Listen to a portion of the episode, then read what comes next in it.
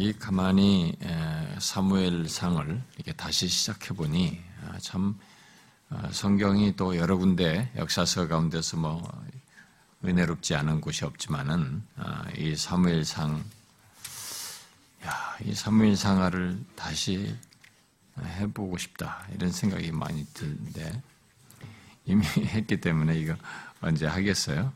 그래서 그냥 우리가 아, 약속대로 7장을 아, 하고 음, 나중에 훗날 또 이렇게 여력이 되면 지금의 이 흐름에 연결해서 8장부터 음, 사무엘 상하를 아, 해보면 참 좋겠다 싶습니다. 왜냐하면 여기는 하나님을 믿는 사람들의 현실적인 이 삶 속에서의 그 양립되는 두 부류가 대립되어서 잘 나타나기도 하고 그것이 이례적 사건이 아니라 또 지속적인 오랜 인생의 시작부터 말미까지의 전 삶이 여기에 쭉 나와 있어서 그런 가운데서 하나님의 뜻과 계획과 또 구속사적인 하나님의 성취를 위한 어떤 어, 인도가 이게 중요하게 전개되고 있어서 나눌 내용들이 참 많습니다. 근데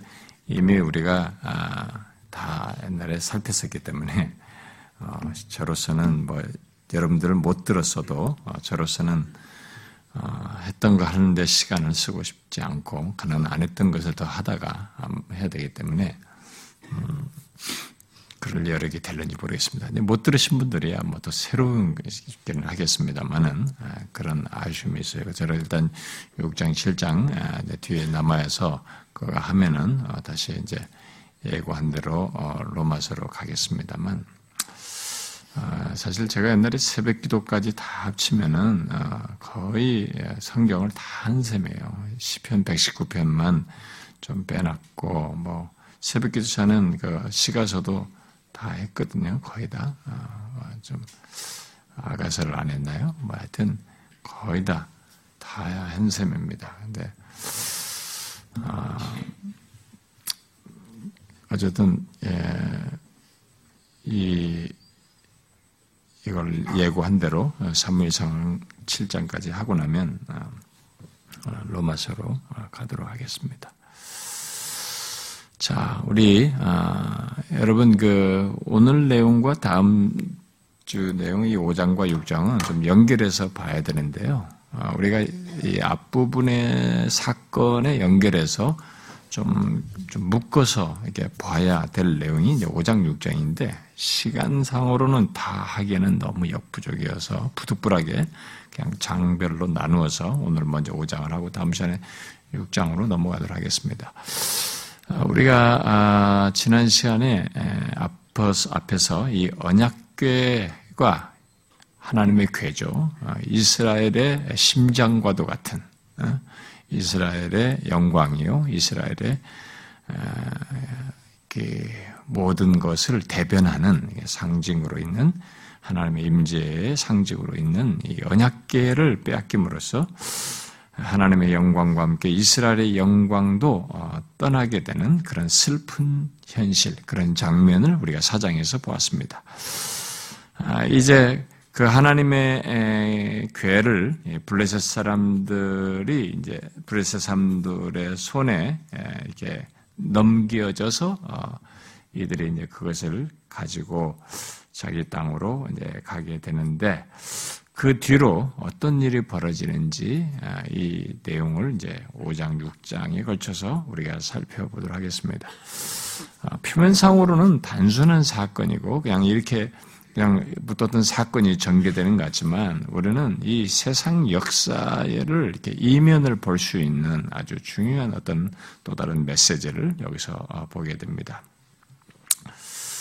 아, 그래서 오늘 일단 먼저 어, 5장 아, 참 안타깝게도 내용상으로 5장 6장을 연결해서 보면 훨씬 효과적인데 아, 그럴 수 없어서 지금 5장만 보겠습니다만 그래서 먼저 5장을 다음 할 때는 연결해서 잘 염두에 두고 어, 보시면 좋겠습니다. 그래서 5장을 1절부터 5절, 6절부터 12절로 두 단락으로 나누어서 아, 보겠습니다. 첫 번째 단락은 1절부터 5절을 보게 되면 음, 아, 먼저 여기 1절에 블레셋 사람들이 하나님의 교회를 빼앗아 가지고 에벤에셀에서부터 아스도세 이른 이르니라라고 어, 기록하고 있습니다. 아, 여기 1절은 블레셋 사람들이 전쟁에서 승리하고 어, 이스라엘의 신까지 포로로 잡아가지고 어, 자기네 땅으로 돌아가는 그런 장면입니다. 그러나 이 블레셋 사람들이 하나님의 교회를 빼앗아 가지고 빼앗아서 가지고 갈 수 있었던 것은 어, 자신들이 무슨 진짜 하나님 이스라엘의 신을 이겨서는 아니고 이미 하나님께서 2장과 3장에서 예언한 대로 엘리 집안과 이스라엘의 죄로 인해서 어, 하나님께서 바로 이 이스라엘 백 자기 백성들에게서 돌아섰기 때문에 이것이 가능하게 된 것입니다. 아, 우리 현실 속에서는 마치 하나님의 백성이 곤경에 처하고 하나님 백성 아닌 사람들이 마치 승리하는 것 같은 일이 벌어지지만 하나님 백성들과 엮이어서 관계 속에서 그런 일이 발생될 수 있지만 여러분들의 인상 속에서도 여러분들과 엮여 있는 관계 속에서 어떤 사람이 여러분들이 거기서 공경에 처하고 오히려 여러분들과 관계를 가지고 있는 하나님을 알지 못하는 사람이 승리하는 같은 일이 벌어지기도 하지만은 예, 그런 모든 상황 속에서 반드시 그것이 하나님이 무기력해서도 아니고 그들이 하나님을 우리가 믿는 하나님을 뭐 억압해서도 이기해서 그런 것도 아니고 아, 하나님의 섭리 가운데 있는데 아, 그한 예들 이유 중에 하나는 아, 하나님께서 자기 백성들로부터 돌아섰기 때문에 그런 것이 허용되어서 있는 일이기도 합니다.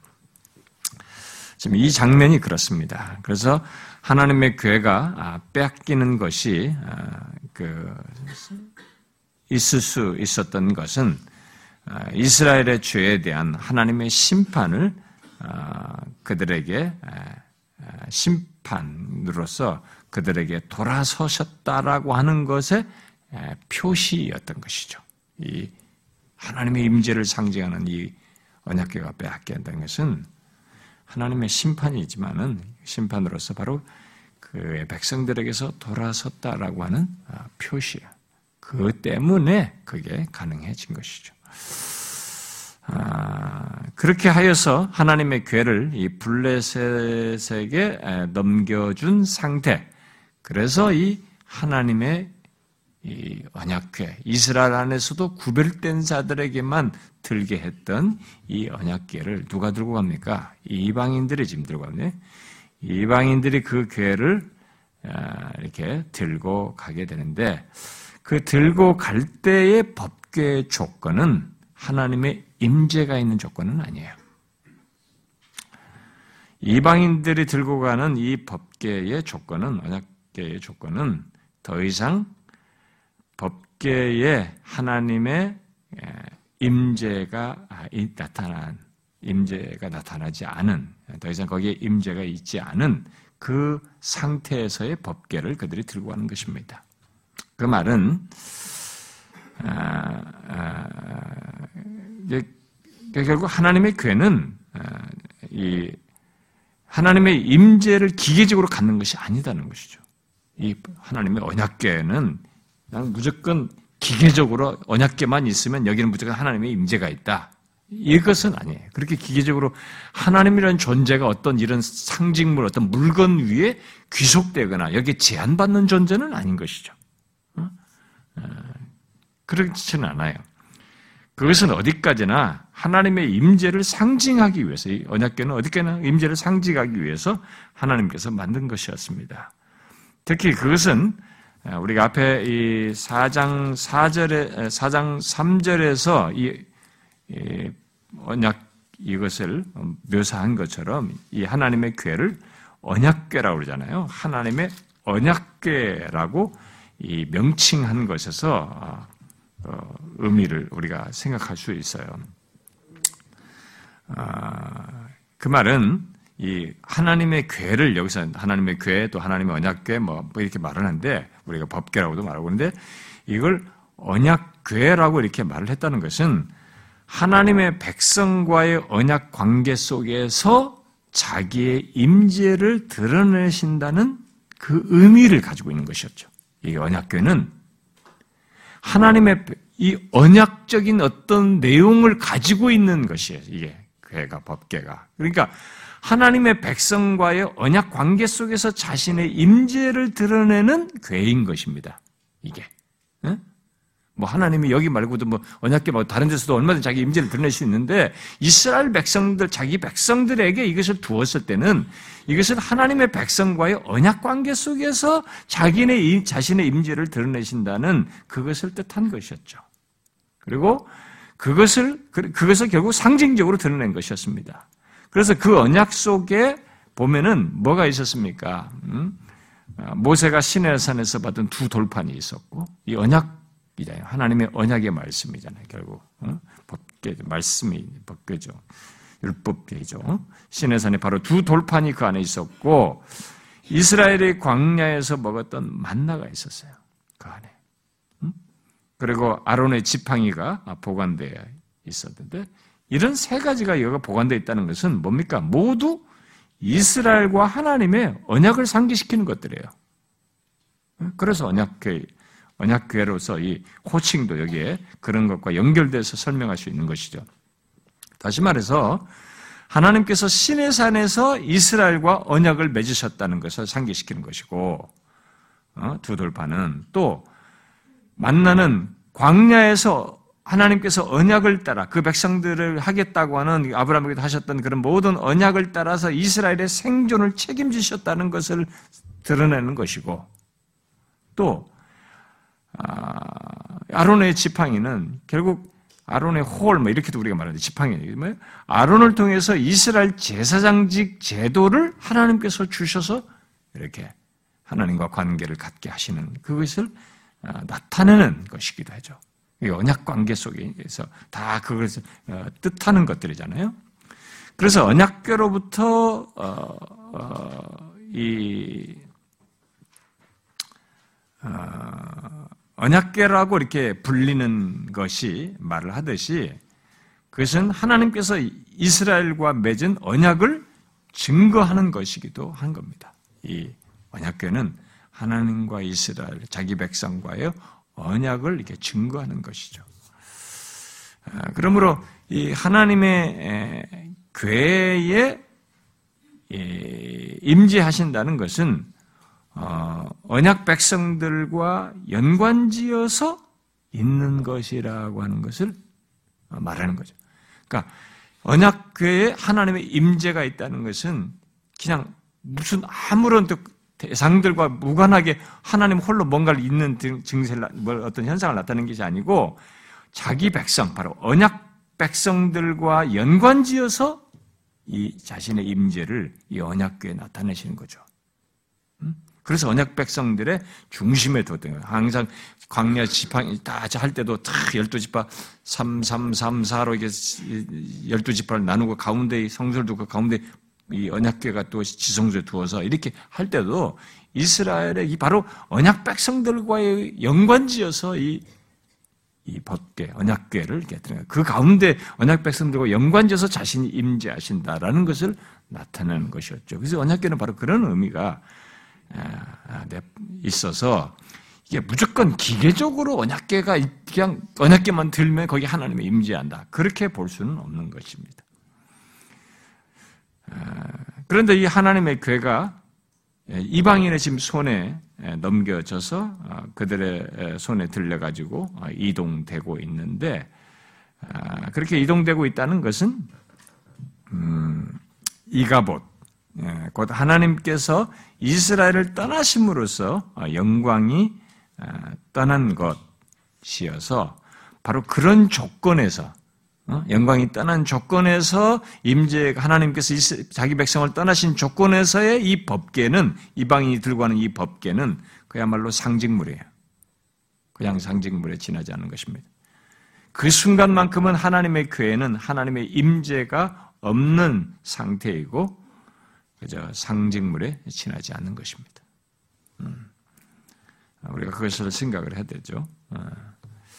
자, 그런 조건의 하나님의 괴를 들고 어, 블레셋으로 돌아가는 이 블레셋 사람들은 지금 의기양양해 있어요. 어? 그래서 이스라엘을 이제 영원히 지배할 수 있을 것이라고 생각하는 왜냐하면 그들의 신을 포로로 잡았고 그걸 가지고 왔기 때문에 이제 이스라엘은 영원히 자기들의 지배 아래 있을 것이다라는 그런 확신 속에서 의기양양하면서 이것을 들고 아, 가고 있는 것이죠. 그러던 그런 확신 속에서 이 그 하나님의 괴를 아스돗에 있는 아, 그들의 신인 이 다곤이 있는 신전으로 옮겨서 다곤 신 옆에다 탁 두었습니다. 아, 그 장면이 아스돗 이틀에 보니 이게 되죠. 2절에 그것을 옆에다 뒀다고 기록하고 있죠. 자, 그것은 이런 행동은 어, 그들의 신이 이스라엘의 하나님 여호와를 이겼다는 것을 어, 상징하는 어, 그런 행동이죠. 고대 근동 지방에서는 고대 근동 지방의 이런 전쟁 관습에 보면은 전쟁에서 승리한 자가 아, 이 패한 자의 신을 이렇게 자신들의 섬기는 신전으로 이렇게 가져다가 두는 일들이 있었죠. 아, 그렇게 해서 이 패배한 신의 힘까지 이 승리한 자기들의 신의 이게 힘이 이게 더해져서 더 큰 힘이 자기들에게 있기를 바라면서 이런 혼합주의적인 신앙을 이들은 가지고 있었던 거죠. 아, 그러니까 이들은 이들 입장에서 보면은 지금 다곤 신에 대한 신앙에다가 여호와에 대한 신앙이 더해져서 여호와 이스라엘이 믿는 신까지 더해져서 자신들이 더 큰 신으로부터의 어떤 혜택을 받는 아, 그것을 기대한 것입니다. 아, 근동 사람들은 옛날 우상을 섬기는 사람들은 항상 그런 식이죠. 이런 혼합주의적인 신앙은 다 뭐냐면 유용성 때문에 그런 거죠. 예, 신을 더하고 이, 것도 믿고 저것도 믿고 이게 두 개 같이 함으로써 더 많은 혜택과 유익을 얻을 것이다라고 하는 이런 기대를 가지고 그러니까 그래서 가짜 신앙이에요. 그래서 우리가 하나님을 믿으면서도 우리들의 신앙의 행태 속에 혼합주의적인 신앙을 가지면 그 신앙은 그때부터는 가짜가 되는 것입니다. 그러니까 하나님도 믿고 뭐, 뭣도 믿고 하나님도 믿고 뭐 점도 치고 하나님도 믿고 무슨 무슨 세상도 섬기고 하나님도 믿고 무슨 돈도 섬기고 뭐 이런 식으로 혼합주의적으로 흘러가게 되면 그 신앙은 거짓 신앙이 돼버리는 거죠. 그건 이스라엘이 절대로 따라서는 안 되는 것입니다. 근데 이스라엘에게 계속 그게 시험이에요. 여기 보면 가난 들어와서부터 우리가 앞에 사사기나 앞부분에서 다 봤다시피 계속 그게 시험이에요. 그러니까 여호와 신앙은 유일한 신앙이에요. 거기에 절대로 더, 더 치면 안 돼. 근데 모든 하나님 외의 신앙들은 다 혼합 신앙이에요. 그 여러분들 불교나 이런 거 보면은 다 뒤섞여 있잖아요. 힌두교도 그렇고 막 온 다 사상들 뒤집잖아요. 이게 미신인지 아니면 구타는 건지 못하는 게 불교 뭐 자기들 심도 연구한다고 하지만은 또 사상에도 막 섞여 있어요. 음, 그들의 혼합주의적인 신앙이죠. 근데 오늘은 기독교까지 이렇게 기독교의 고유한 예, 여호와 신앙의 독특 하고도 특별하고 너무 선명한 것이 모호해져서 우리가 혼합주의적인 신학으로 흘러가는 것은 기독교가 스스로 우리 자신들을 이스라엘 백성들이 여호와 신앙을 가나안 가나안화한 것처럼 우리들도 지금 그렇게 바꾸어 버리는 것이죠. 아주 좋지 않은 얘기예요. 여러분들도 신앙생활을 할 때 그런 신앙생활을 갖지 말아야 됩니다. 이것은 하나님께서 허용하지 이방인들이나 하는 모습이에요. 음. 성경에서 엄히 어, 경계하는 것입니다. 그리고 또 이렇게 신을 갖다 옮겨 놓음으로써 이들은 일종의 어, 신의 위계 질서 속에서 이렇게 우리 신이 이쪽 신을 이겼다. 그래서 이런 위계 질서 속에 있어서 이제 승리한 우리 우리에게 패배한 너희 백성들도 이 위계 질서를 따라서 우리에게 속박돼야 되고 우리에게 이제 어, 그걸 해야 된다. 음, 복종해야 된다라고 하는 이런 위계 질서를 드러내는 것이기도 하는 거죠. 이들의 행동은 지금 우리가 그냥 있는 일이다 이렇게 하지만 하지만은 이게 그, 고대 그들에게 있는 관습이에요. 어, 그런 사건의 그들의 흔한 풍습을 여기다가 이렇게 기술적으로 있는 것으로 하고 있는 것입니다. 그, 그런 때는 이런 지금 제가 말한 이런 사상이 그들에게 반영돼서 하는 행동인 것이죠. 자, 그런 조건에서 이제 블레셋 사람들은 이제 이스라엘의 미래도 다 그들의 신을 잡았기 때문에 미래도 없다. 아, 없는 것이나 다름없다라고 여겼던 것이죠. 그래서 이스라엘의 미래를 꺾은 것으로 어, 생각했던 것입니다. 이제 이스라엘의 하나님 음, 여호와의 모든 것 또한 자신들의 신의 수하에 굴복할 것이라고 믿었던 것입니다.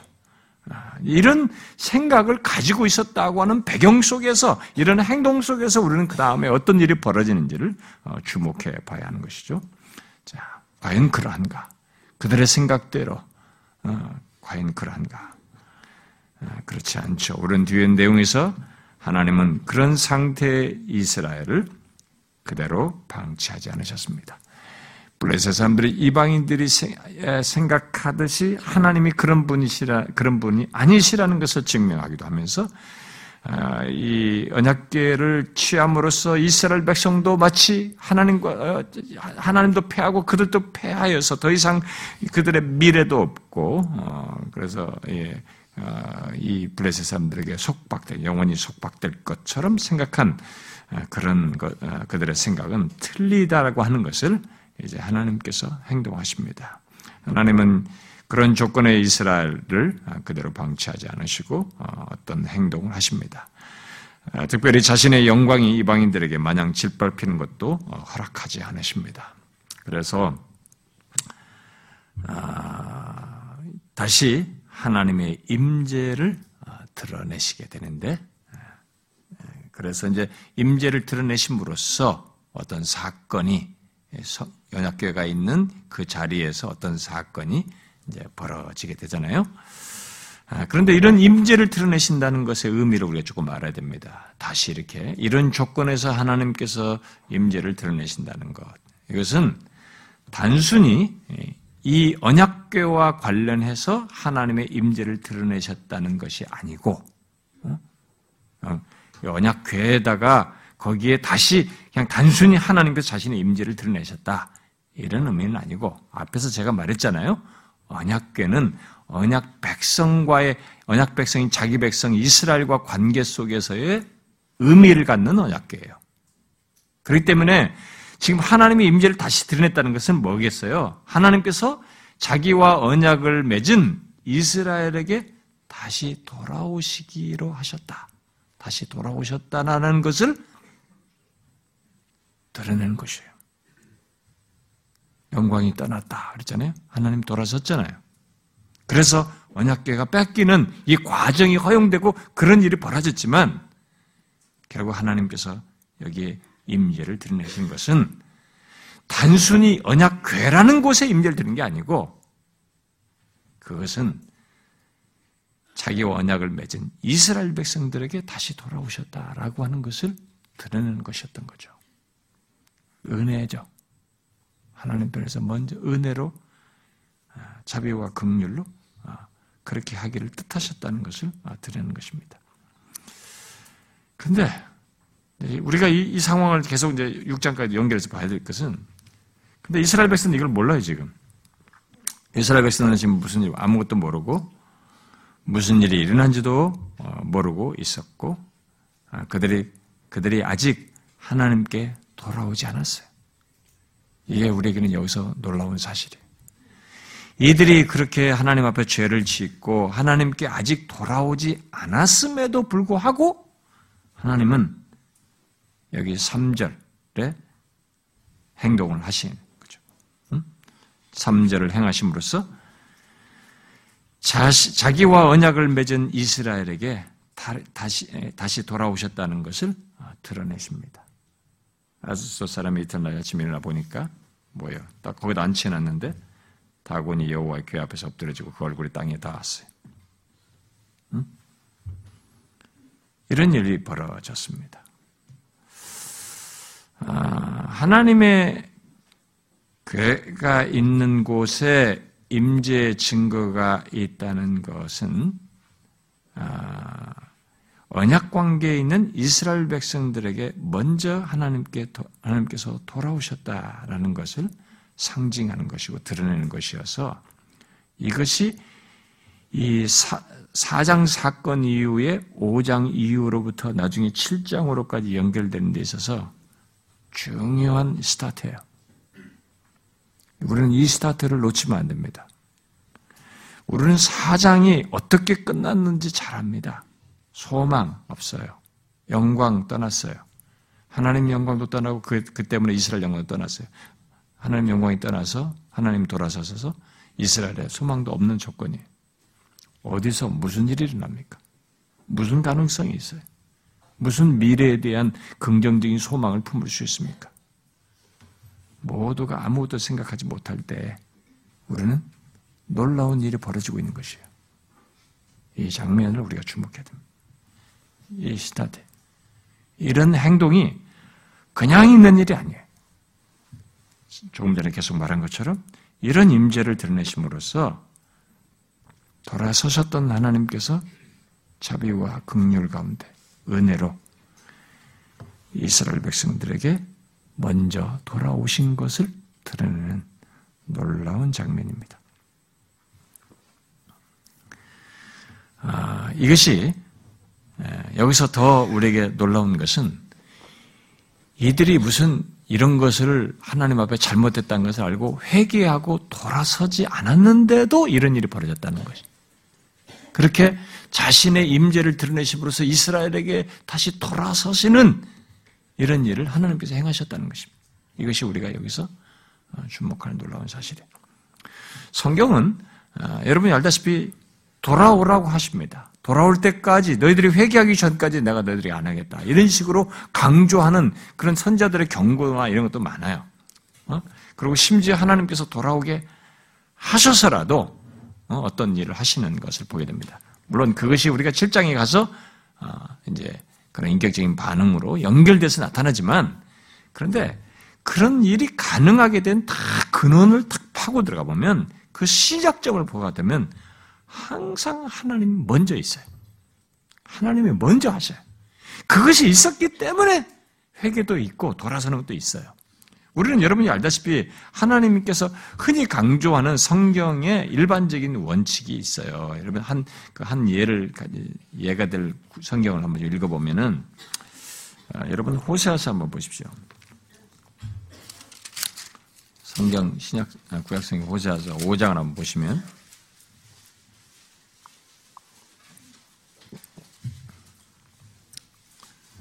오사서 5장 15절을 어, 한번 읽어봅시다. 오사서 5장 15절. 자, 같이 읽어봅시다. 시작. 그들이 그 죄를 뉘우치고 내 얼굴을 구하기까지 내가 내 곳으로 돌아가리라. 그들이 고난을 받을 때 나를 간절히 구하라. 음. 이게 이제 하나님께서 흔히 우리가 보편적으로 말씀하시는 거죠. 그들이 죄를 뉘우치고 하나님께 돌아와서 구하고 이게 하나님께 돌아와야 된다. 예? 그 구하기까지는 내가 내 곳으로 돌아가지 않겠다. 이게 하나님께서 하시는 방식이에요. 예, 그렇게 하면서 회개하도록 촉구하시는 거죠. 이게 성경이 흔하게 말하는 내용이에요. 음? 그래서 이렇게 하면서 그들이 고난받을 때에 나를 간절히 구하게 해서 고난을 받게 해서라도 내 얼굴을 구하도록 하셔서 돌아오게 하시고 돌아올 때까지 기다리시는 이런 일을 하시는 것이 이제 성경에서 흔하게 있는 일이에요. 그런데 잘 보시면 이런 일을 말씀하시면서 계속적으로 이런 일을 결국 실행하시는 시작자로 계시고 사람들이 간파하지 못하는 배경에 움직이는 분으로 하나님이 계셔요. 그래서 나중에 그렇게 포로 잡혀가고 다시 돌아오는데도 보면은 그렇게 하겠다고 하시는 하나님 때문에 돌아와요, 나중에. 지금 여기도 지금 그런 거예요. 우리는 이제 5장 나중에 7장에 가서 미스바의 사건을 다 사람들이 얘기합니다. 미스바에서 회개운동을 얘기하는데 그게 어떻게 가능했는지를 보려면 이 사장이라고 하는 사장의 영광이 떠나고 이 배경 속에서 그것이 과연 어떻게 가능하냐고 생각하려면 이 5장 여기 3절에서부터 이 스타트가 돼야 되는 거예요. 이런 일이 벌어지는 거예요. 아니 영광도 떠나고 임재도 떠났어요. 때도. 다 떠난 조건이에요. 돌아섰단 말이에요. 그런데 이런 일이 벌써 생겼다 예요. 그러면 아무것도 하지 않았는데 하나님께서 이들에게 지금 행하시는 거죠.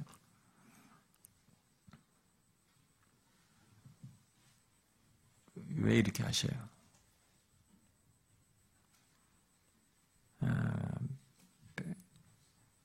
백성들이 자기에게 돌아오기 전임에도 불구하고 이렇게 하나님께서 돌아오시는 것은 그들의 언약 때문이래요. 그들과의 관계, 언약 관계에 충실하셔야 됩니다.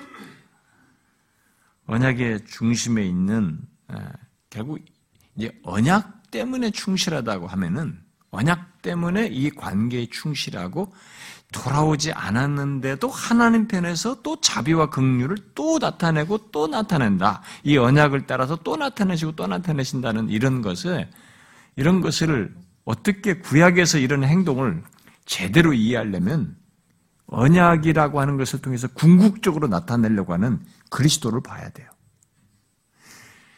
우리가 볼 때 여러분 구약에서 쭉 보시면 알지만 이스라엘 백성들이 도대체 말을 안 듣잖아요. 그런데도 하나님 또 돌아오고 용서하고 또 받아주고 이거 끝내도 몇 번 끝내도 끝없이 하잖아요. 근데 그게 그렇게 하게 하는 그 도대체 그렇게 하게 하는 이유가 뭐냐? 우리를 책임을 우리가 질문을 하게 되는데 그 질문에 이 언약이라는 게 있어요. 그들에게 내가 그렇게 하겠다고 언약을 맺으시고 그렇게 하겠다고 하는 이 언약이 있어요. 이 언약을 때문에 이렇게 수도 없이 불가능한데도 다 포기해버렸는데도 또 자비를 베풀고 긍휼을 베풀고 계속 받아들고 이런 일을 반복해요. 구약에서도. 자 여기서도 돌아오지도 않았는데도 이렇게 은혜를 은혜로 그들에게 임재를 나타내지 이런 것을 설명을 하려면은 어, 이런 언약의 중심에 있는 그 가장 궁극적인 내용인 그리스도를 봐야 돼. 여러분 그리스도 안에서 하나님께서 이 언약에 충실하는 것이 무엇인지를 가장 결정적으로 절정으로 보여줘요.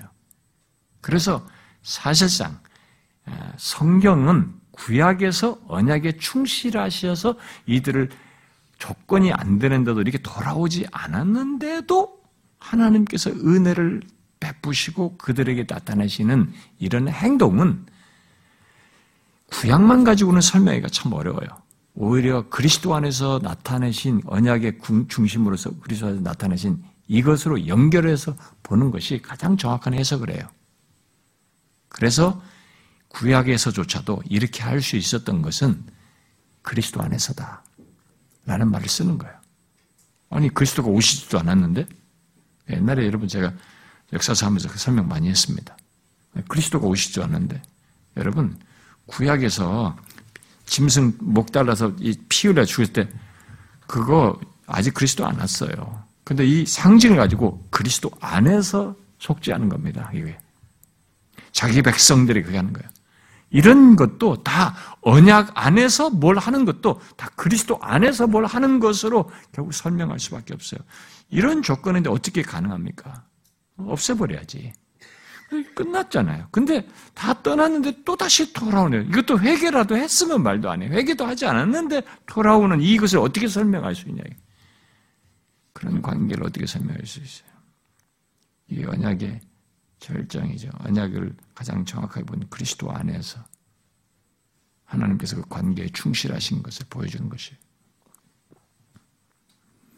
그래서 구약에 있는 이런 희생제사나 이런 모든 것에서 관계에 충실한 것에 대한 설명을 가장 완벽하게 잘 보여주기 위해서 결론적으로 드러내는 것이 뭐냐면 그리스도께서 이 땅에 오셔서 그분 안에서 우리를 무한대로 받아주시는 그리스도 안에서 자기 백성을 무한대로 받아주시는 이것으로 이게 설명이 가능해요.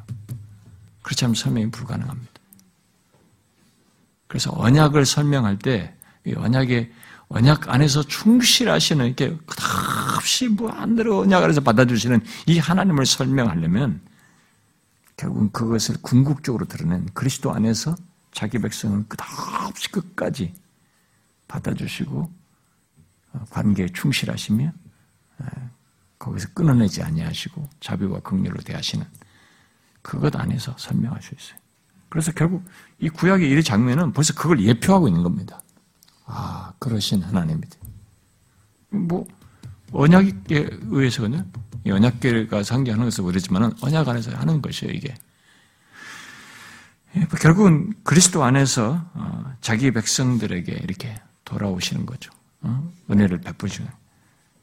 그러니까, 그러니까 여러분들이 이제 항상 우리가 시간 개념이 있기 때문에 예수는 저 뒤에 왔으니까 이렇게 했지만은 자기 백성들에게 하시는 이 틀 자체는 이런 식의 행동은 이미 시간상으로 뒤에 올 뿐이지 그리스도 안에서 자기 백성들에게 언약 관계에 충실한 것을 그리스도 안에서 행하시는 것을 근거해서 이런 일이 가능하다라고 하는 것이에요.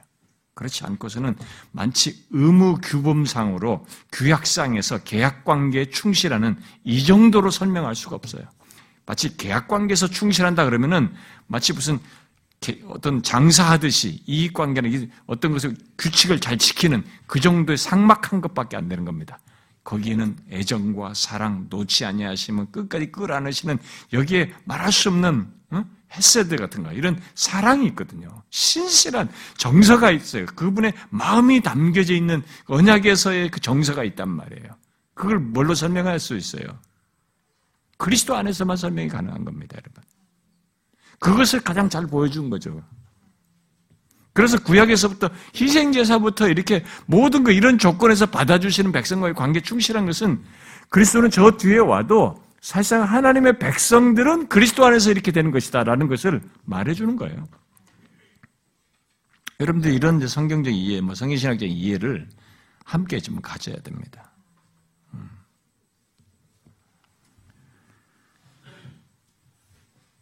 아, 그래서 여기 하나님의 임재는 자기와 언약 가운데 있는 아, 이스라엘 백성들을 어, 보존하기 위한 은혜의 임재로 어, 나타났고 그 차원에서 어, 블레셋 땅에서 하나님께서 홀로 어, 행하시는 모습입니다. 그런데 그것을 그런 모든 것은 이스라엘을 위한 은혜의 표현인 것이죠. 음. 음. 자, 그런데 여기 블레셋 땅에 그러면 무슨 일이 일어났는지 그 뒤에 어떤 무슨 일이 일어났는지를 보십시다. 블레셋 땅에 무슨 일이 일어났습니까? 자, 다곤 신전에서 하나님의 교회를 놓은 다음 날, 음? 이제 이들은 이제 그 뭐, 목이 아, 이게 목이 떨어져 있으니까 엎드려져 있으니까 이, 이, 왜 그래? 다곤 신전을 다시 이렇게 제자리에 놨단 말이에요. 그 다음 날 지금 어떤 일을 벌였어요? 그 다음 날에 블레셋 사람들 또 일찍이 아, 침 일찍이 아, 일어나서 가서 보았습니다. 아, 그 신전에 가서 보니까 어땠어요? 다곤이 여호와의 궤 앞에 엎드려져서 다시 이렇게 얼굴이 엎어지듯이 이렇게 아, 옆에 땅에 닿았어요. 마치 다곤이 아, 여호와 앞에 경배하듯이 엎드려져 있었습니다. 아, 그러나 그들은 그것을 우연이라고 여겼던 처음에 지금 3절의 장면은 우연으로 알았던 것이죠. 그래서 제자리에 놓은 거죠. 왜 이렇게 됐지? 간파를 못한 것입니다. 아, 여러분 이 장면을 한번 잘 생각해 보십시오. 음, 아, 다곤을 이런 행동을 3절에서 했는데 다시 제대로 놓는 이 장면을 한번 잘 생각해 보면은 아, 다곤을 신이라고 믿고 섬기고 있었어요. 이들은 신이라고 믿고 섬기고 있는데 아, 이들이 어떻게 그 신을 다루고 있습니까?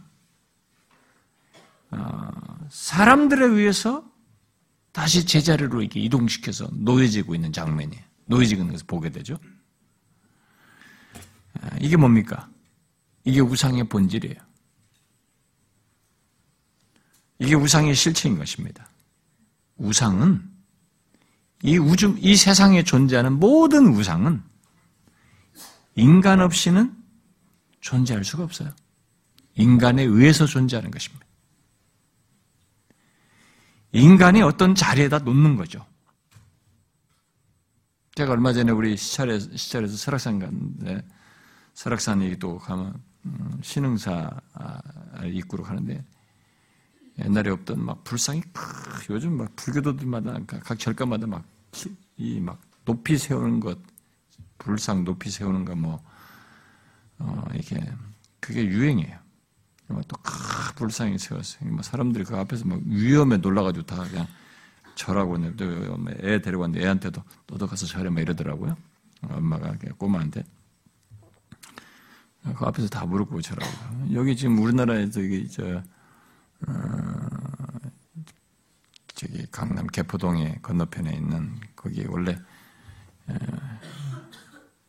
비포 뭡니까 그 그린벨트 지역에서 거기는 뭘 지을 수가 없었던 때였는데 노태우 대통령이 그때 당시 대통령 때 불자였단 말이에요.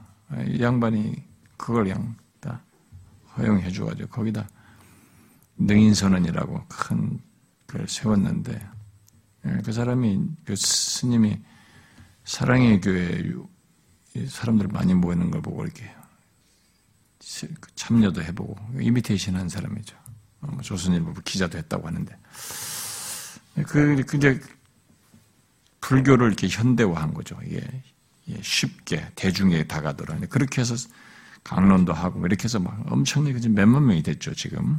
근데 지금 최근에 거기 안에 막 엄청나게 큰 불상을 그리고 막 거기에 금을 얼마나 발랐는지 몇십 몇백이라든가 몇십억이라든가 몇백억인가 모르게 돈 어마어마한 돈으로 졌다고 그래요.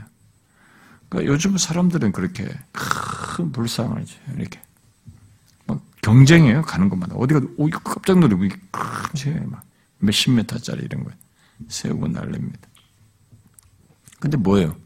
몇십 메타가 됐던 뭐 금을 발랐던 간에 뭡니까? 인간이 갖다 놓은 거예요. 막 크레인 갖다 놓았던 뭐 어쨌든 인간들이 갖다 놓은 거지. 절로 넘어지면 또다시 우리가 일으켜야 된다고. 자기가 스스로 일어난 것도 아니에요. 그게 우상이에요. 아, 그런데도 어리석게도 인간들은 자신에 의해서 존재하는 의상을 끌어안고 거기서 뭐를 자꾸 신을 경험하려고 애를 쓰고 어? 그러면서 자기도 우상과 똑같은 존재가 되는 거죠. 우리가 지난번에 응? 우상 숭배에 대해서 수련회 때 살폈다시피 우상은 인간 없이 어떤 자리에 놓이지 않습니다. 그게 우상의 존재예요. 그러나 하나님은 어떻습니까? 인간 없이도 스스로 존재하셔요. 그리고 오히려 인간을 창조하시고 주관하십니다. 그리고 인간의 모든 것을 지금 여기 5장에서 보듯이 인간들이 뭘 하는 것 같아 하나도 안 보여. 하나님이 안 보인다. 지금 안 보이는데 이 하나님의 엄청난 역사가 일어나는 거죠. 역사가 바뀌고 있어요. 상황이 바뀌고 있습니다. 가짜 신하고 참신하고 다른 거죠, 이게. 안 보이는데도 안 보여야 참신이야, 진짜. 내 눈으로 이게 제한될 정도의 신이면 신이겠어요, 이게? 우리 눈이라는 게 이게 얼마나 하찮은 것이고 이게 인간의 시공간에 매이는 존재인데 이게 참신이겠냔 말이에요. 어? 그런데 모든 신들을 시각화하고 우상화해서 인간들은 거기에 매였단 말이에요. 참신과 거짓신이 여기 딱 반가름 나는 장면이에요, 지금. 여기 지금, 어, 앞, 뒤에 여기 5장과 6장에서도 하나님은, 예, 인간 중에 아무도 그를 인식하지 못하고 있을 때 모든 상황을 주관하시는 주관자요. 그리고 이 나라 저 나라 블레셋이며 이스라엘의 모든 주변 나라들의 나라를 다스리는 주권자이고 역사의 주권자로서 스스로 자신의 주권적인 뜻을 따라 자신의 원한을 따라서 뭔가를 행하시고 있어요. 이스라엘 백성들도 아무도 몰라요. 지금 무슨 일이 벌어지는지. 어떤 일이 벌어지는지. 하나님 스스로 하시는 거예요, 지금. 어마어마한 일을 하시는 거지. 사람들이 다 경악할 일을 하시는 거예요, 지금. 놀랄 일들을 하고 계시는 거예요. 이게 참신이에요. 이게 참신이라고. 인간이 자기 이성과 자기 여기에 한계 속에서 신을 이해하고 그 안에서만 하나님을 받아들이려고 하니까 못 미치는 거예요, 지금. 그래서 이 신을 수용을 못 해. 다고는 수용해도 눈에 보이는 이 불상에는 압도되고 너도 절해라 가서 말. 뭔가 절해야 될 것 같아, 진짜. 너무 커가지고 앞에서 지나가면. 안 하면 좀 미안할 것 같고 말이지. 그런 이상한 압도되게 하려고 하는 그런 것이 있어요. 근데 그게 가짜예요. 왜? 우리가 세웠잖아요. 우리가 옮겨다 놨잖아. 쓰러지면 다시 세워야 되잖아, 우리가. 우리 위해서 존재하고 있잖아요. 그게 무슨 신이에요? 돌대가리고 철덩어리지 나무지 아무것도 아닌 것이죠. 그런데 제자리에 놓은 이 우상들, 예, 우상을 이 블레셋 사람들은 다음 날에 가서 보고 더 놀라죠. 우연으로 생각했기 때문에 하나님께서는 우연이 아니라는 것을 드러내셔야 했어요. 그래서 어떻게 하셨어요? 이번에는 여호와의 궤 앞에 다곤 신상이 엎드려지고 몸뚱아리가 엎드려지겠죠. 엎드려져서 이게 얼굴이 닿는 방향으로 탁 엎어졌겠고 아, 이 목과 두 손목은 부러져 가지고 문지방이 있었습니다. 그 사절이 그렇죠? 일어나 본즉 다곤이 여호와의 궤 앞에서 또다시 엎드려서 얼굴에 땅에 닿았고 그 머리와 두목, 손목은 끊어져 문지방이 있고 다곤의 몸뚱이만 남았더라. 그렇게 됐어요. 그래가지고 이 다곤의 제사장들이 다곤의 신전에 들어간, 들어가는 데는 이 아수도스에 있는 다곤의 문지방을 밟지 않을 정도로 충격을 받아요. 자기 신성, 신성 신성이 뭐다 잘라가지고 목 잘렸으니 이거 최악이죠. 어, 목 잘리고 손, 손목 잘려가지고 있으니까. 어, 최악이지 않습니까? 어떤 주석가는 다곤의 머리가 이게 부러진 것은 그 신상은 생각이 없다는 것을 상징적으로 드러내는 것이고 손이 잘렸다는 것은 이 신이 능력이 없다는 것을 드러내는 것이다. 이렇게 설명되었습니다. 그 다곤은 신으로서 갖추어야 할 능력과 위상 같은 것을 전혀 갖추고 있지 않다는 것이. 음. 그런데 이 장면, 이 사건에서 하나님은 아, 우리에게 중요한 메시지를 하나 남기고 있습니다. 뭔가를 계시해주고 있어요. 뭐냐면은 이 하나님께서 이교 세력과 어떻게 대항하시는가라는 것을 우리에게 아, 계시해주고 있는 것입니다. 하나님 외에 그 어떤 신이든 모든 우상은 여기 다곤처럼 머리와 손이 없는 존재에 지나지 않으며 자기 백성을 위하시는 하나님의 은혜의 역사 앞에서 자기 백성을 위하시는 하나님의 역사 앞에서 이런 신들은 가짜들은 다 쓰러지게 된다라고 하는 것을 계시해 주고 있는 거죠. 이게 무슨 말인가 여러분들 할지 모르겠어요. 아니, 이교 세력으로 가득한 이 세상에서 그런 일이 어떻게 일어난다는 것인가? 아, 이, 이런 사실은, 이, 여기서 지금 말하는 이런 계시는 궁극적으로 하나님께서 이교 세력 속에서, 이교 세력과의 관계에 있어서 이렇게 대항하여서 싸우심으로써 자기 백성을 위하시는 은혜의 사역 속에서 그들이 다 쓰러지게 될 것이라고 하는 것을 예언하면서 예표하면서 드러내신 것이고 실제로 성취가 되죠. 어떻게 성취됩니까? 그리스도가 오신 이후로 세계 각지의 복음이 전파되면서 그대로 성취됩니다. 아, 여러분, 세계 각처에서 이런 일이 일어나게 되는 것은 하나님이 홀로 물리적으로 각 나라마다 섬기는 이 우상들 목이 잘리고 팔목을 잘라가지고 해서 썰어트리는 방식으로 하지 않고 요건 지금 예표예요. 지금. 그런 식으로 직접 물리적으로 잘라서 각 나라마다 우상들은 다 부러지게 해서 그들이 쓰러지는 것이 아니고 하나님 앞에 굴복하는 그런 것이 아니고 하나님의 예수 그리스도께서 오시고 그를 믿는 자들이 은혜의 복음을 전함으로써 이런 일이 있을 것을 계시하는 거죠. 예표적으로 나타내는 것이죠.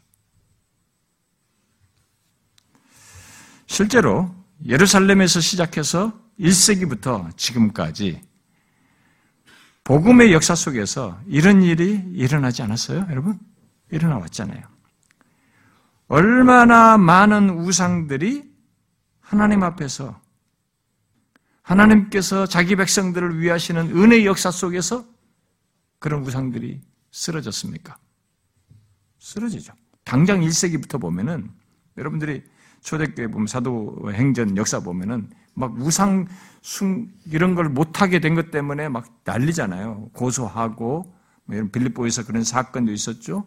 어, 뭐 고린도 교회도 그런 우상 숭배 이런 문제로 해가지고 그것이 아주 어, 버리고 예수 믿게 된 그런 게 있었죠. 여러분이 뭐 데살로니가도 그렇고 여러분 하나의 대표적으로 보면 그런 그건 기술하잖아요. 한 그런 여러 여러 교회들 다 그렇지만은 여러분 여러분 기억나시죠? 데살로니가에서 보면 데살로니가 교회도 그래 했다고 바울이 명확히 기술을 하죠. 여러분 데살로니가 전설을 한번 잠깐 보시면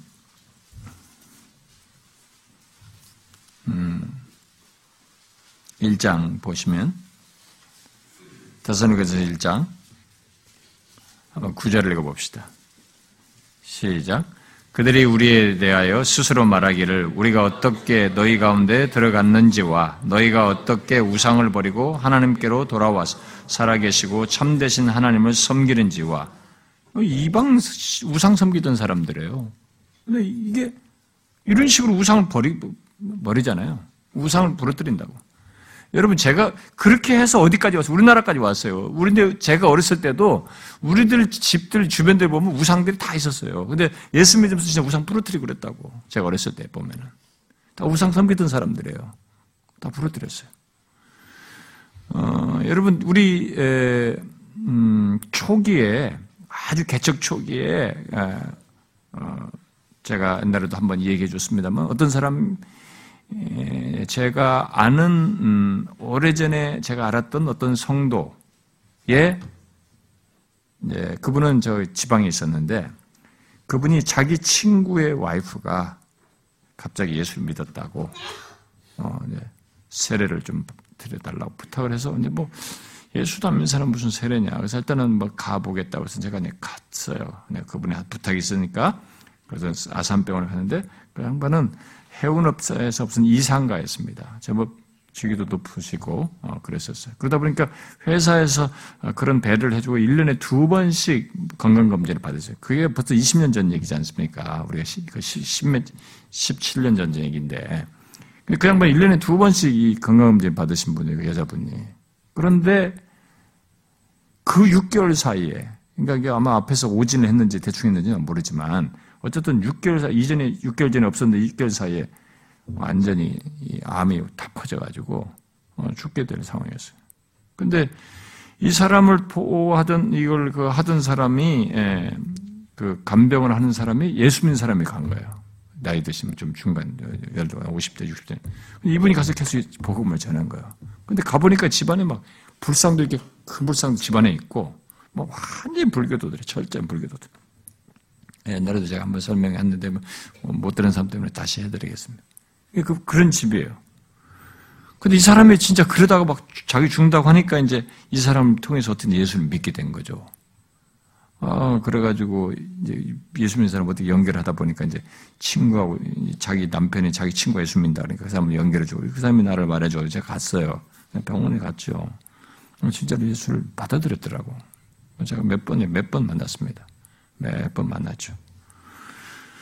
그 복음도 확인하고 그랬습니다. 근데 이 사람이 그 집에 있는 불상, 그걸 다 던져 깨트려 달라고. 그리고 다 모든 걸 중간중간 다 버렸어요. 아, 불교의 흔적들 다 없었습니다. 그 불상도 깨트려 달라고. 깨트린 거예요. 이렇게 하나님의 은혜 역사 속에서 복음이 우상들이 깨트려지는 거지. 쓰러지는 거지. 그것에 대한 예표예요. 하나님의 은혜 역사 속에서 그런 일이 일어날 것이다. 그것이 여기서 끝나는 게 아니고 이 사건은 끝나는 게 세계 각지에서 일어날 일이라고. 근데 결국 그분은 돌아가셨죠. 제가 침상에서 세례 줬는데 거의 몸을 거동 못하는데도 세례 받는 날 다 목욕하시고 기다리고 계셨고 어, 조금 겨우 일어설 수 있는 조건인데 어, 세례했습니다. 어, 학원까지 다 해줬어요. 근데 막 가보니까 온 집안이 불교도들이에요. 어, 막 기독교식을 하는 것도 못마땅해서 막 스님까지 있더라고. 와 스님까지 왔어요. 거기 학원 시간인데. 그래서 내가 어디 전도 설교했죠. 거기서 예수 믿어야 된다. 에, 근데 그 어머니랑은 다시 파서 이거 이 장례 끝나면 다시 파서 다시 자기 불교시 다시 하겠다고 막 그랬어요. 그 정도로 전체가 다 불교. 이 한 사람 빼고 정말 이한 사람 구원하려고 하나님께서 신기한 역사를 하신 것 같습니다. 어쨌든 이 근데 불교는 막연하거든요. 죽음의 문제에서 뭐 저기 가서 뭐 어디 간다 윤회한다 어쩐다 그러는데 뭐 개로 날지 뭐 소로 날지도 알지도 못하지만은 그 다음에 막연하거든요. 뭐 어, 염나 뭐 저로 가고 무슨 열반하고 어쩌고저쩌고 하고 뭐 그런데 그냥 막연하거든요. 그러니까 이 사람들이 그렇게 신앙생활해서 마지막 죽는 순간에서 정말 막연한 거예요. 근데 복음을 들으니까 복음이 명확하거든. 이 사람이 소금조금 마음을 연 거예요. 그 믿은 것입니다. 그래서 딱 불상 깨뜨려야 깨뜨렸죠. 여기 그대로 벌어지는 거죠. 하나님의 이 일을 하나님께서 여기서 지금 예표적으로 말을 한 것입니다. 세계 각처에 쓰는 거죠. 이제는 물리적으로 하나님이 알아서 툭툭툭 부러뜨린 게 아니고 이와 같은 일들이 바로 그리스도 안에서 복음이 전해짐으로써 은혜 역사 속에서 있게 될 것을 예표한 것이죠. 그래서 본문의 이 장면은 아, 그렇게 하나님께서 이교 세력들과 싸우신다는 것을 아, 계시해 주시는 것이죠. 그런데 이런 지금 물리적인 이렇게 직접 부러뜨리는 방식이 아니라 복음 전하는 복음이 전해진 사람들에 의해서 그러죠. 우리나라도 얼마나 우상이 많았던 나라입니까? 아, 이만큼 변화된 거죠. 자, 그 다음 뒤에 이제 6절부터 12절을 보게 되면, 음, 어, 하나님의 심판이 다곤 신전에서 끝나지 않고 어, 그를 그 섬기던 블레셋 사람들에게도 임하게 되죠. 아, 그게 이제 6절입니다. 여호와의 손이 아스돗 사람에게 엄중히 더하사 독한 종기의 장으로 아스돗과 그 지역을 쳐서 망하겠다 그랬어요. 하나님은 아스돗 사람들에게 자신의 능력을 드러내심으로써 자신의 영광을 드러내십니다. 여기서. 여기 여호와의 손이 엄중하시다라는 말을 하시는데 여호와의 손이 엄중히 더하시는데 여기서 엄중하시다라는데 뒤에 보면은 11절에도 여호와 하나님의 손이 엄중하심으로 이렇게 나와 있습니다. 여기 엄중하다라는 이 엄중이라는 말 속에는 이가봇의 갑옷이라는 말의 어근이 담겨져 있어요. 결국 엄중하심으로 결국 자신의 영광을 드러내셨다는 것을 시사해 주는 것이죠. 하나님께서 이들에게 자신의 여호와께서 이 이들에게 엄중을 하게 엄중하심으로써 자신의 영광을 아, 드러내신 거죠. 아, 이렇게 하나님은 스스로 자신의 영광을 드러내신다고. 하나님의 엄중하심으로 어, 먼저 아스도 사람에게 독한 종기가 전염병으로 들게 되고 어, 그 모든 이유가 그 이스라엘 신의 괴 때문이다라는 것을 이들이 알고 블레셋의 방백들이 모여서 의논하죠. 음, 그래가지고 가드로 옮긴 일을 7절과 8절 합니다. 아스도 사람들이 를 보고 이르되 이스라엘 신의 괴를 우리와 함께 있지 못하게 할지라. 왜? 그의 손이 우리와 우리 신 다곤을 친다 하고는 사람을 보내가지고 방백들이 모여가지고 이르되 뭐라 그래요? 우리가 이스라엘 신의 괴를 어찌하랴? 하니 그들이 대답을 하되 이스라엘 신의 괴를 가드로 옮겨가라. 그래가지고 이스라엘 신의 괴를 옮겨갔다는 거예요. 재밌는 장면이에요, 이 장면이요. 여러분, 어, 블레셋 사람들의 이런 판단 과정과 행동을 한번 잘 보십시오. 여기 실절에서 이들이 모든 것이 여호와의 손이 쳐서 이렇게 된 것이다 라고 인정을 하고 있습니다. 그렇죠? 이게 다 여호와의 손이 쳐서 이렇게 된 거다라고 인정을 했어요. 아니 그렇게 했으면 그렇게 알고 인정을 했으면 다고는 가짜 아니에요. 어? 부러뜨려도 지금 아무것도 못하고 있잖아요. 다고는 가짜 신이고 지금 이 이스라엘 신이 그 여호와 하나님의 참신이시다는 것이 지금 드러난 것이고 자신들이 그걸 알게 된 거잖아요. 그러면 이 알게 된 여호와 하나님을 섬겨야 하잖아요. 어떻게 합니까? 그 와중에 자신들을 보호했어야 할 다곤을 자기들이 보호해주고, 음? 자기들이 그 다곤을 보호하면서 참신신 하나님을 멀리 보내려, 보내자고 하는 그런 결론을 내립니다. 이게 뭡니까? 이게 우상숭배의 미스테리예요. 이게 우상숭배의 본질이에요, 여러분. 우상이 인간을 품는 것이 아니라 사람이 우상을 품고 있어요.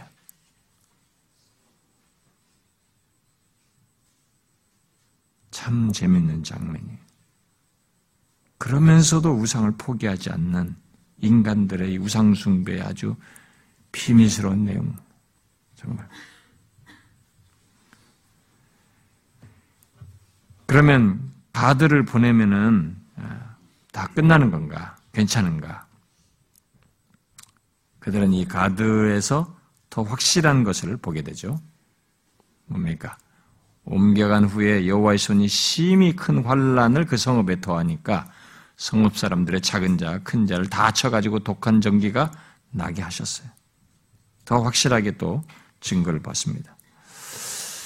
이 하나님이야말로 참신이구나 라고 해야 되는데 아, 그것을 충분히 여기서 보게 하는데 다구는 전혀 자기들을 돕지 않고 아, 아무리 장소를 바꾸어도 이 다고는 힘을 못 쓰지만 이 바뀌어도 이 여호와의 신은 동일하사 정말 살아있다. 실제로 역사하는 신이다라는 걸 분명히 증거해서 그래서 이 신을 믿어야 되는데 아, 인간이 그렇게 호락호락 그 하나님을 안 믿어요. 잘 안 믿어요. 그들은 그저 상황을 바꾸자고 합니다. 그러니까 하나님을 믿는 쪽으로 택하는 것이 아니라 상황을 바꿔서 이 문제를 해결하고 싶, 해결하는 태도를 취합니다. 그래서 이번에는 에그론으로 이제 보내자 예, 합니다. 에그론으로 하나님의 교회를 보내죠. 그러자 어떻게 돼요? 이 에그론 사람들이 난리가 나는 거죠. 어떻게 반응합니까? 10절 하반절에 에그론 사람이 부르짖어가 이르되 그들이 이스라엘 신의 교회를 우리에게로 가져다가 우리와 우리 백성을 죽이는 이제 저거 가지고 우리 죽이려고 한다 이제 어? 정말 이거 한번 현장을 상상해 보면 아주 정말 재밌습니다. 이스라엘 신으로 하여금 어, 자신들을 어, 예, 죽게 한다고 아우성인 모습을 보게 됩니다. 아스도 사건 이후에 처음 아스도에서 그런 일이 벌어졌을 때 아스도 사건 이후에 그 8절에서 이들이 회의를 했잖아요. 우리가 어떻게 하랴. 어? 그러면서 이렇게 우리가 이스라엘 신에게를 어찌하랴라고 이렇게 회의한 후에 곧바로 아, 아니다. 보내야 되겠다, 이거. 이렇게 했어야 되잖아요. 그러면 최소한 그 신을 안 믿으려면 자기들을 지키기 위해서라도 보냈어야 되잖아요. 근데 안 보내죠. 왜요? 에, 승리의 전리품인 이스라엘의 신에 대한 승리, 에? 그것을 끝까지 주장하고 싶은 거죠. 인간의 교만함이고 악함이죠.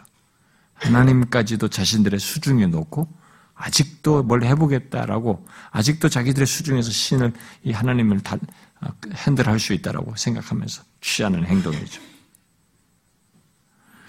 마침내 블레셋의 모든 방백이 예, 모여서 내린 결론이 11절이죠. 뭐요? 이스라엘 신의 교회를 보내어서 그 있던 곳으로 돌아가게 하고 우리와 우리 백성이 죽임당함을 면하게 하자. 왜냐하면 온 성읍이 사망의 환란을 당해가고 있기 때문이다. 거기서 하나님의 손이 엄중하심으로 이렇게 아, 얘기를 했어요. 아, 이렇게 결정할 수밖에 없었던 이유를 이들은 온 성읍이 사망의 환란을 당하기 때문이다 이렇게 말을 했는데 아, 그러나 이 기록자는 더 근원적인 이유를 아, 덧붙이죠. 뭐요? 하나님의 손이 엄중하셨기 때문이다 라고 말을 하고 있습니다. 그래서 12절에 죽지 아니한 사람들은 독한 종기로 치심을 당해서 성읍의 부르짖음이 하늘에 사무친 거죠. 그러니까 죽은 사람들은 죽은데 살아있는 사람들은 이 독한 종기를 미쳐가지고 독든 종이 때문에 막 미치겠는 거죠. 사람들이. 이 전염병으로 해서 고통하면서 성읍에 부르짖으며 하늘에 사무쳤다고 그랬어요.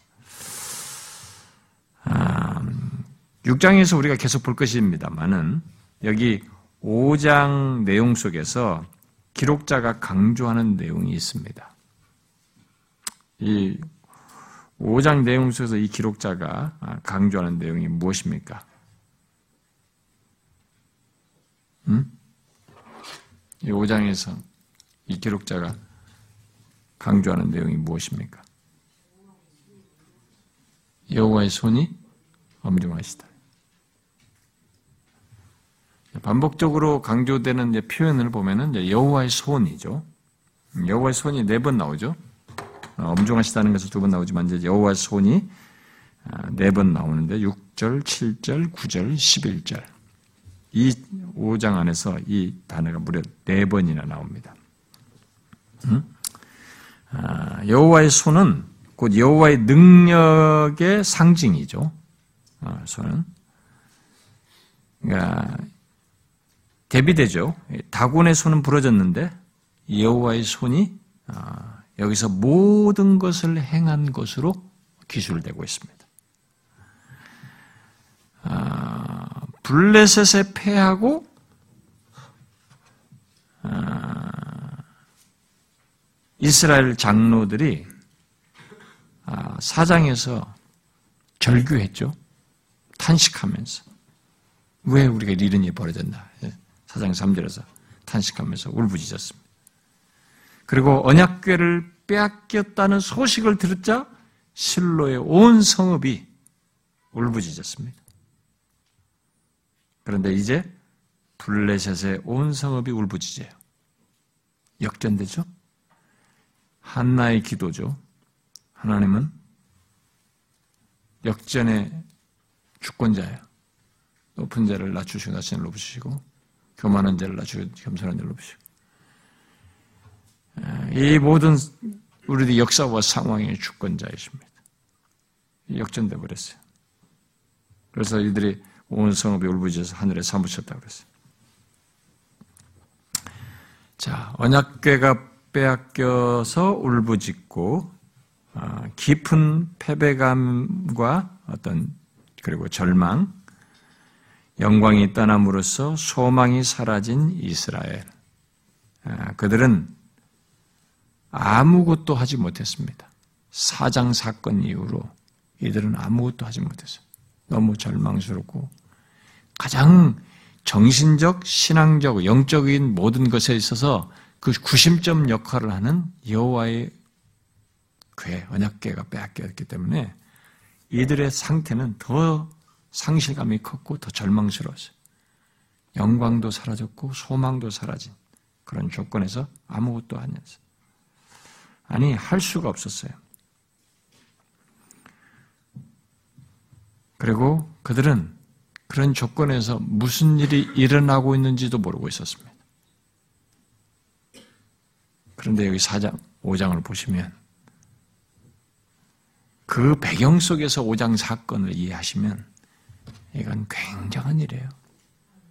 여러분과 제가 아는 영역보다 모르는 영역이 비교도 안 된다는 걸 아셔야 됩니다.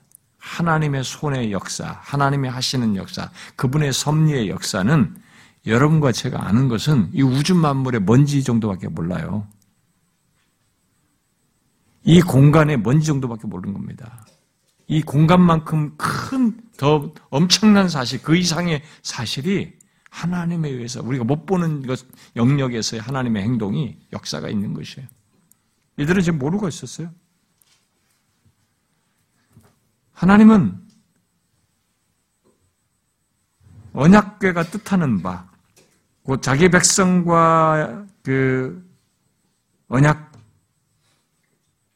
자기 백성과의 언약에 예, 충실하심으로써 은혜를 다시 예, 은혜로 이게 다시 돌아오셔서 그들을 위해 임재의 증거를 나타내시며 스스로 그들을 위해서 뭔가를 하고 계셨습니다.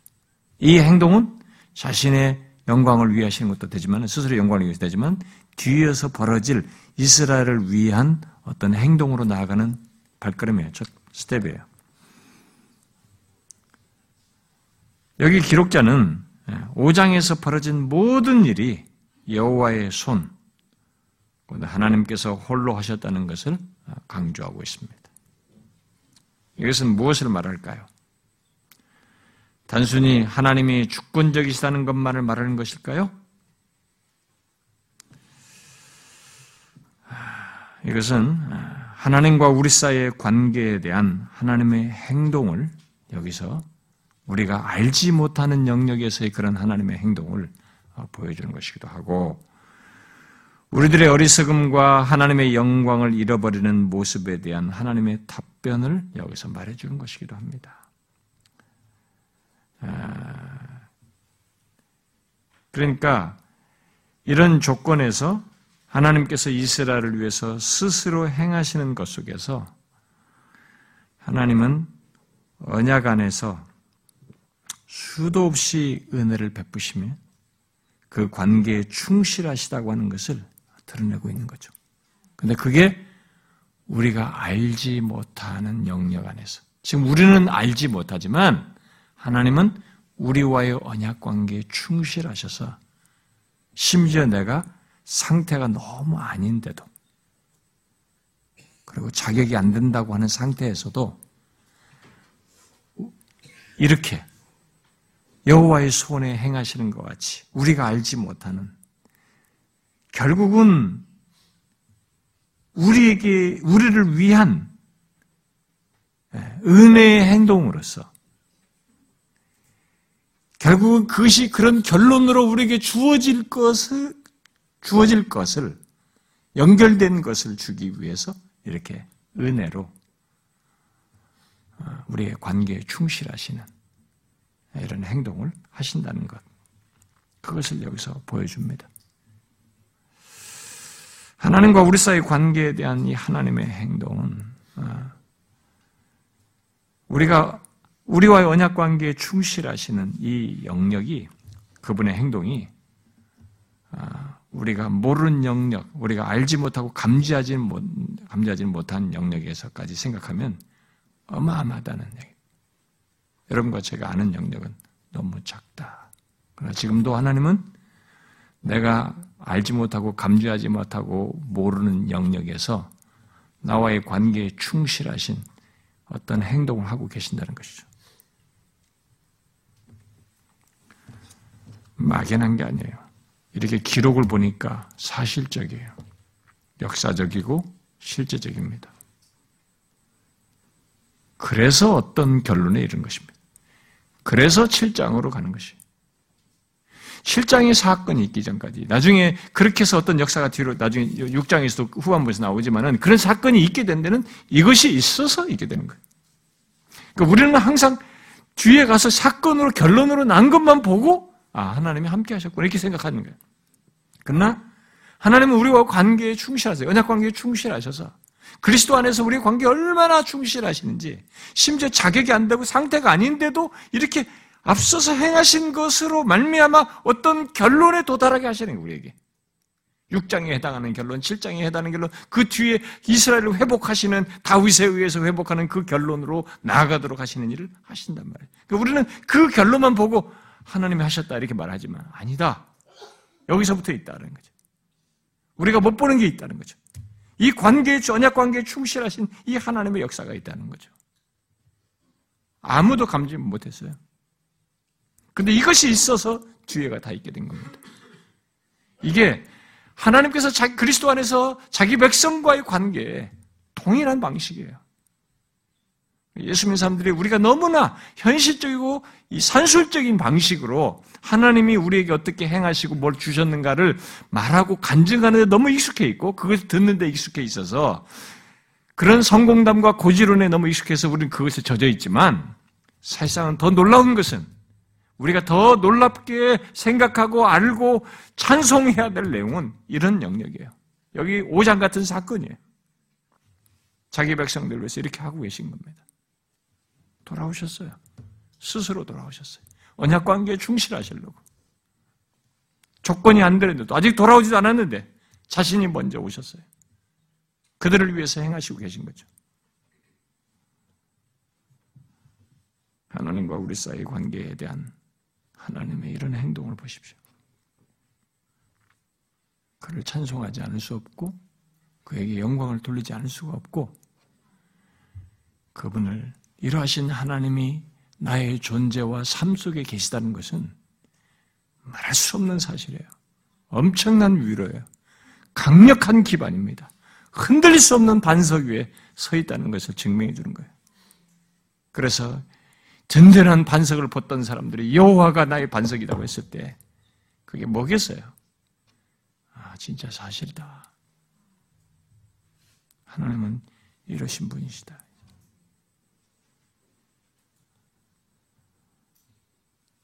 그뿐만 아니라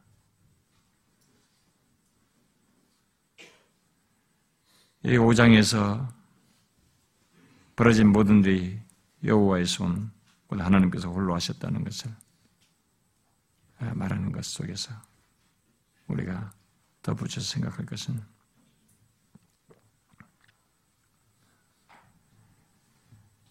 어, 죄와 어리석음으로 하나님의 영광을 저버린 백성 그래 놓고도 어찌하지 못하는 조건 속에서 하나님께서 자신의 영광을 스스로 위하시는 일을 하신다는 것을 우리는 여기서 보게 됩니다. 하나님은 우리에게 자신의 영광을 다 맡기지 않습니다. 맡기지 않습니다.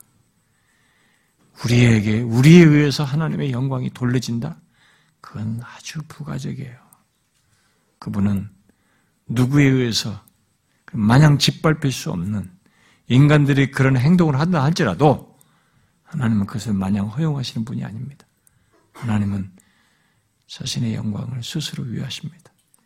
그래서 제가 하나님의 영광 설교에서 스스로 위하시는 영광을 두 번밖에 설교 못한 것이 되게 아쉬워요. 왜냐면 너무 컸기 때문에 내용이 제가 그것을 그때 당시에는 야 이건 별도로 해야 되겠다고 하고 넘어간 거예요. 근데 제가 지금 생각하면 그때 그 감동 그 정서 때 그냥 했어야 될 것 같아요. 너무 많았거든요. 아 하나님이 스스로 위하시는구나.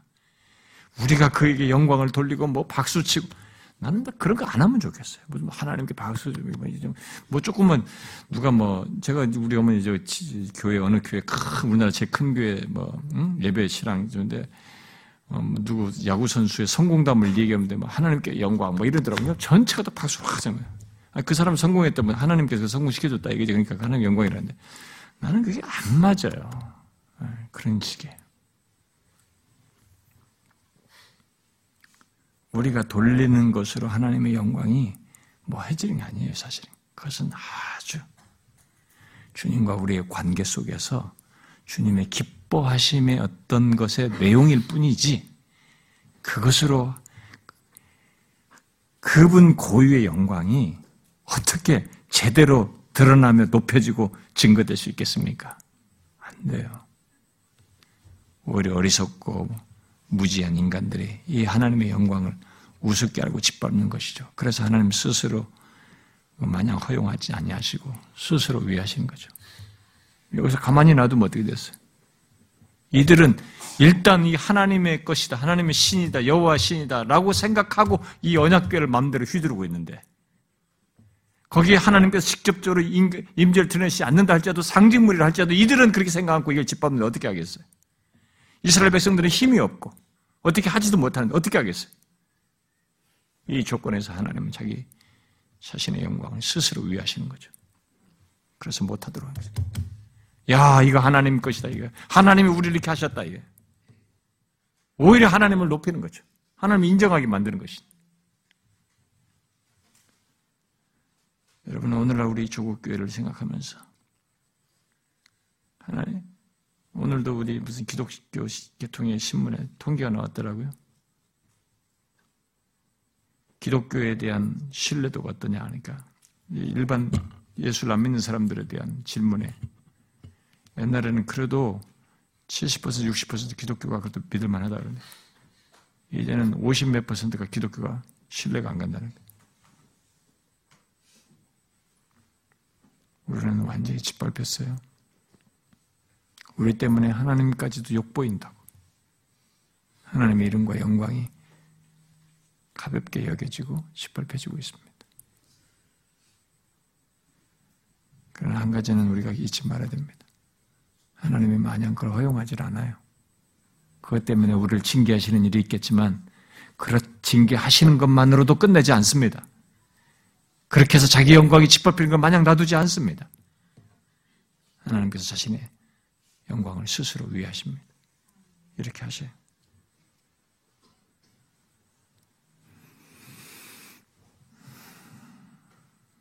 우리는 이 5장 속에 나타난 이 하나님을 내 개인의 삶에서도 어, 잘 발견하고 믿어야 될 뿐만 아니라 우리 현실을 보면서 하나님 앞에 구할 수 있어야 됩니다. 스스로 위하시는 하나님의 영광을 이 시대 속에서 드러내 주십시오.